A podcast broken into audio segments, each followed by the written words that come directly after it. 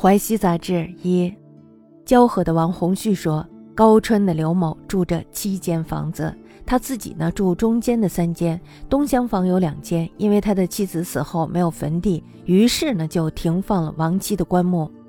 西厢房有两间，是妹妹带着刘某的小儿子住着。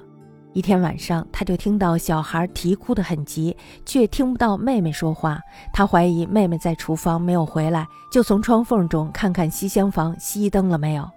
在月下，他看到了一道黑烟从东厢房下面蜿蜒飘出，到西厢房的窗下面盘来盘去，很久不离开。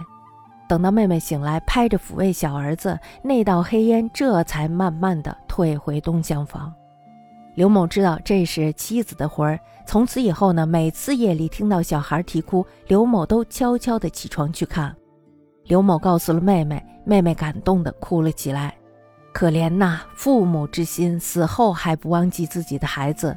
做子女的追念父母，能像这样吗？交河王洪旭言：高川刘某住乌七营，自居中三营。东厢二营以期末无葬地，停柩其中；西厢两营幼子与其妹居之。一夕闻儿啼甚急，而不闻妹语。疑其在灶室未归，从窗遐视，以熄灯否？明月之下，见一道黑烟蜿蜒从东厢户下出，萦绕西厢窗下，久之不去。待妹醒复儿，黑烟乃冉冉敛入东厢去，心知妻之魂也。自后每月夜闻而啼，前起窥视，所见皆然。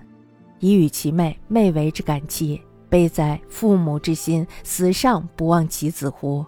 人子追念其父母，能如是否乎？